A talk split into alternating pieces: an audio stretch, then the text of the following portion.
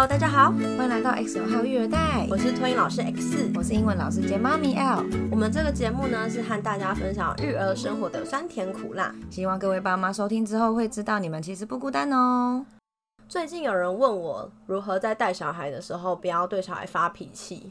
我跟你说，我真的觉得这个超难的。我也觉得很难。我每天上班走在路上的目标都告诉自己，今天不要骂小孩，今天不要对小孩生气。但真的没有一天成功，因为我觉得就连自己是念教育相关的，可是我都没有把握可以把小孩教好。哎，因为有时候小孩就是会做出一些让你不得不生气的举动，然后是那种讲了好几次。你一开始都好好说，但最后一次就总会爆发。对啊，而且像我就有听职能治疗师分享说，不要用恐吓、威胁的语句或是话语去跟小孩讲话，那或者是说要用所谓的正向教养的方式去教小孩。然后我之前有买了一本书，叫做《跟着阿德勒学正向教养》，然后教师篇。我那时候买的书，但我其实还没看完。我前几天想说啊，那再来把书翻出来看一下好了，看看我看到哪里。我才看完第一章，但是我就接着看第二章嘛。我看第二章的有点像那个序的那种感觉，讲了一篇话，我就看第一句就觉得完全不符合台湾的教育环境。你知道上面写什么吗？他说什么？阿德勒说，一名教育者最重要的工作，有人说是神圣职责，就是呢，确保没有任何孩子在学校里感到气馁。而一个在进学校前已经气馁的孩子，会透过学校和老师重新获得自信。这与教育者的使命密切相关，因为只有那些对未来充满希望和快乐的孩子，才有可能接受教育。我们台湾有可能不气馁的吗？我觉得很难呢，因为老师都会无形中帮小孩做比较。对啊，然后或者是说小孩会看到谁比较厉害，然后他自己就变成。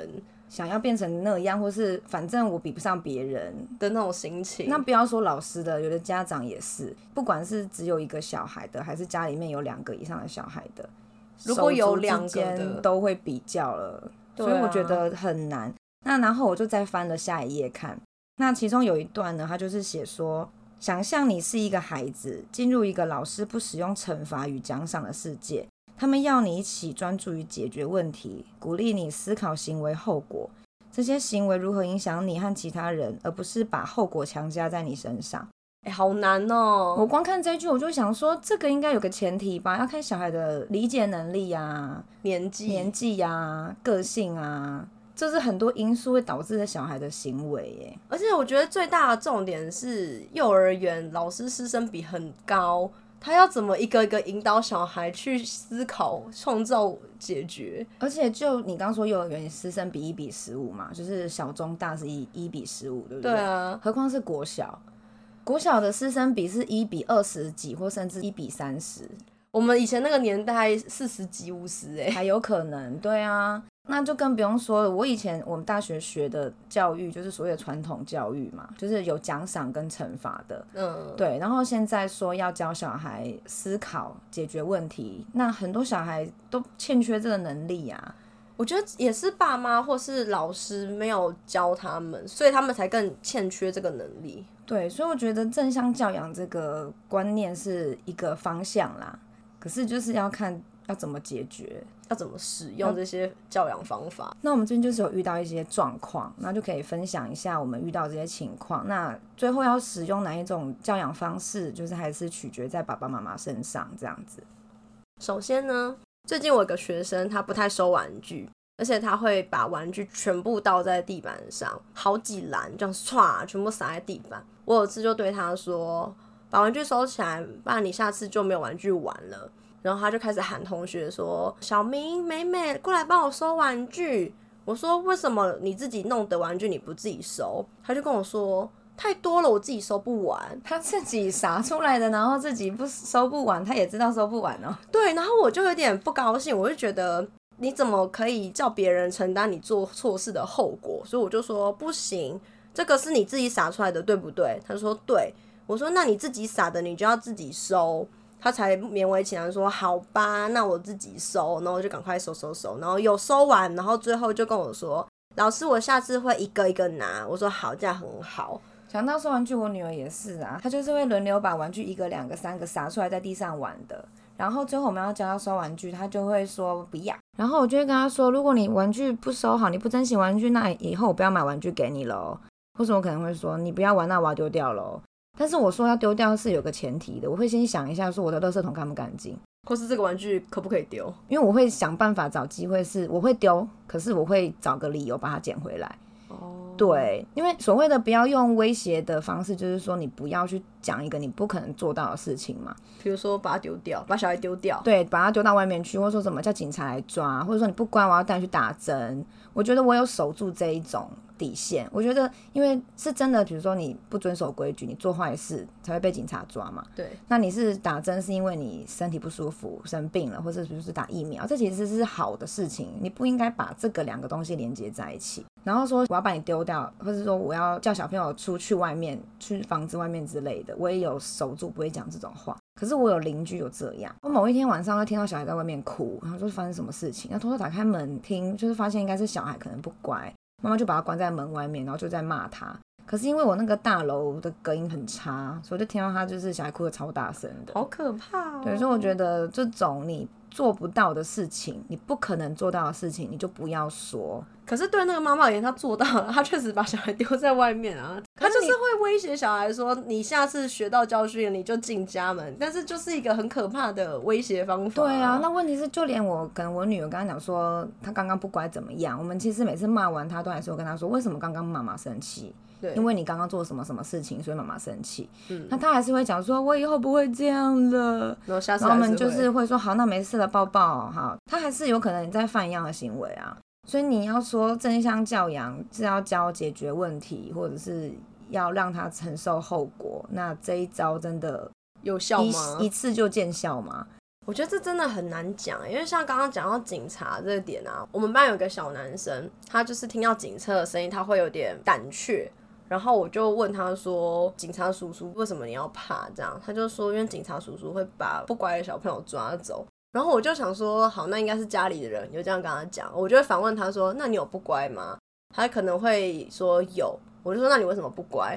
他比如说我没有吃饭，我没有喝水，我没有收玩具。我说：“那你把玩具收好，或者你把饭吃完不就好了吗？”他就好，然后就很认真开始吃。然后我就心想说，就是为什么家长会用这个来吓唬小孩？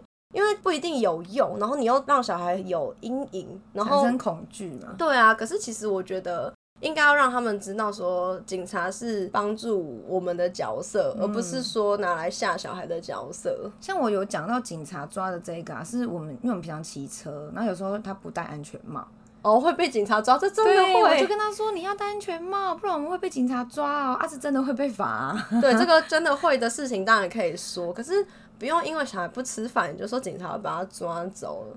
我觉得有时候会提一个第三方的出来讲，是因为有时候爸妈讲没有用。可是你可以讲第三方，比如说老师。我觉得如果说你讲老师，对，不乖，乖跟老师讲，他就会说啊，不要跟老师说。就是你应该要讲一个真的小孩有实感的人物。对，你不可能一直拿警察吓他，然后最后警察根本就不会来抓他。那他如果破解了这一招，他不就不会理你？中枪。对，然后而且重点是小孩会知道说你讲的都是假的，对你应该要讲一个真的会发生的事情，才能真的有达到你要的那个效果。所以这就是正向教养困难的地方啊！你要怎么开头？跟你遇到事情你要怎么解决？像正向教养很提倡说让小孩承受自然的后果。比如说他一直跑来跑去，你又跟他说不可以跑，会摔倒，结果他摔倒了，那那个痛他就会知道说，哦，我没有听话，我乱跑，我会摔倒，所以那个痛是他的后果。可是像我们班最近很流行一个转圈圈，然后在晕到摔倒为止的游戏，我怎么说这样子会痛，会撞到你头会晕晕的不舒服，就各种我能想到的说辞我全部都讲了，还是转一个转两个转，学到之后全班都会转。但是每个都是摔倒了，撞到头，有一个撞到柜子，那是柜子超大，嘣一声，吓死了吧？吓死！而且是外面的主任都冲进来看，说怎么了？怎么了？刚刚什么？对，什么东西掉了？这样。重点是小孩下次还是转。对啊，所以我说你要让他承受自然后果，他就真的会汲取教训吗？很难。我觉得你不要说托婴中心了，幼儿园小孩做不到，连国小的小孩都不见得做得到啊！真的，像有些电器很危险啊，或是热水壶烫烫的，小孩还是玩。我真的不知道要怎么用自然的后果让他们知道不可以哎。所以我觉得像这个部分就是要看个性哎，像我女儿，我就是有给她尝试靠近瓦斯炉，因为瓦斯炉是一个热的，可能会导致危险的东西嘛。那我就跟她说这边烫烫哦，不可以过来哦。我就是有拿她的手去感觉一下那个热，然后她就知道烫烫的，她就会把手收起来。然后下次我再问他说：“你要过来吗？”我不要，那边烫烫的。所以我觉得就是要看事情哎。有些小孩很聪明，他知道那个他会怕受伤，可能知道后果很可怕之类的。对，可是有些小孩就是不怕啊。像刚刚说转圈圈嘛，我女儿也是会爬沙发，啊，爬沙发，然后爬到尿布台啊，然后就是在床上跳啊。可因为我的床上的那个空间就是比较小，因为我的床放的位置其实是。阁楼的位置，对，所以他顶多是让他站着，OK。可他现在已经长高到，他跳的话就会撞到天花板，真假的？他已经撞不止一次了。然后他上次还把灯泡撞破，真假的？但他并没有因为撞到就停止跳跃这个行为，玻璃没有打到，因为灯有一个灯罩，所以灯泡是睡在灯罩里面。可是就是有跟他说，你你现在已经长高，你不能再跳了，会撞到。你看你这个撞破了，可他也没有因为这样就不跳啊。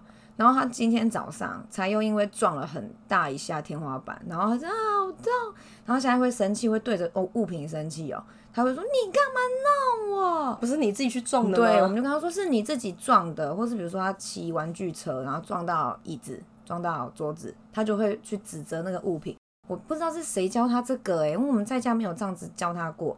我就跟他说：“是你自己没有看路，你自己要小心。”他这样不行哎，不能让他养成怪别人的习惯。对啊，所以我不知道他是从哪来的逻辑，哪来的灵感，就是去责怪物品。我就都跟他说：“没有，是你自己走路不看路，是你自己要小心走路。”我都要反过来跟他说：“是你自己要小心。”那你有教跟桌子或是他撞到的东西说对不起吗？以前有，但是最近没有。我觉得你最近可以再加一下，复习一下。对，因为。有些小孩会这样，他出事会怪别人，就千错万错都不是他的错。有时候是爸妈带给他的习惯，这样小孩长大会沿用，什么事都是别人的错。对，这样不这也是一个很可怕的态度。对啊，所以及早及早治疗，真的及早治疗。好，我回去注意一下。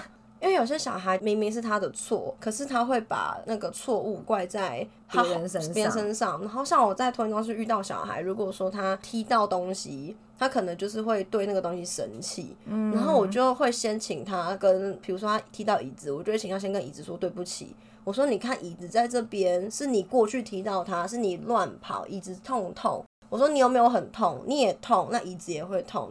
要让他知道说是他造成他踢到椅子。对，是他造成别人的困扰，而不是说这个东西害他的。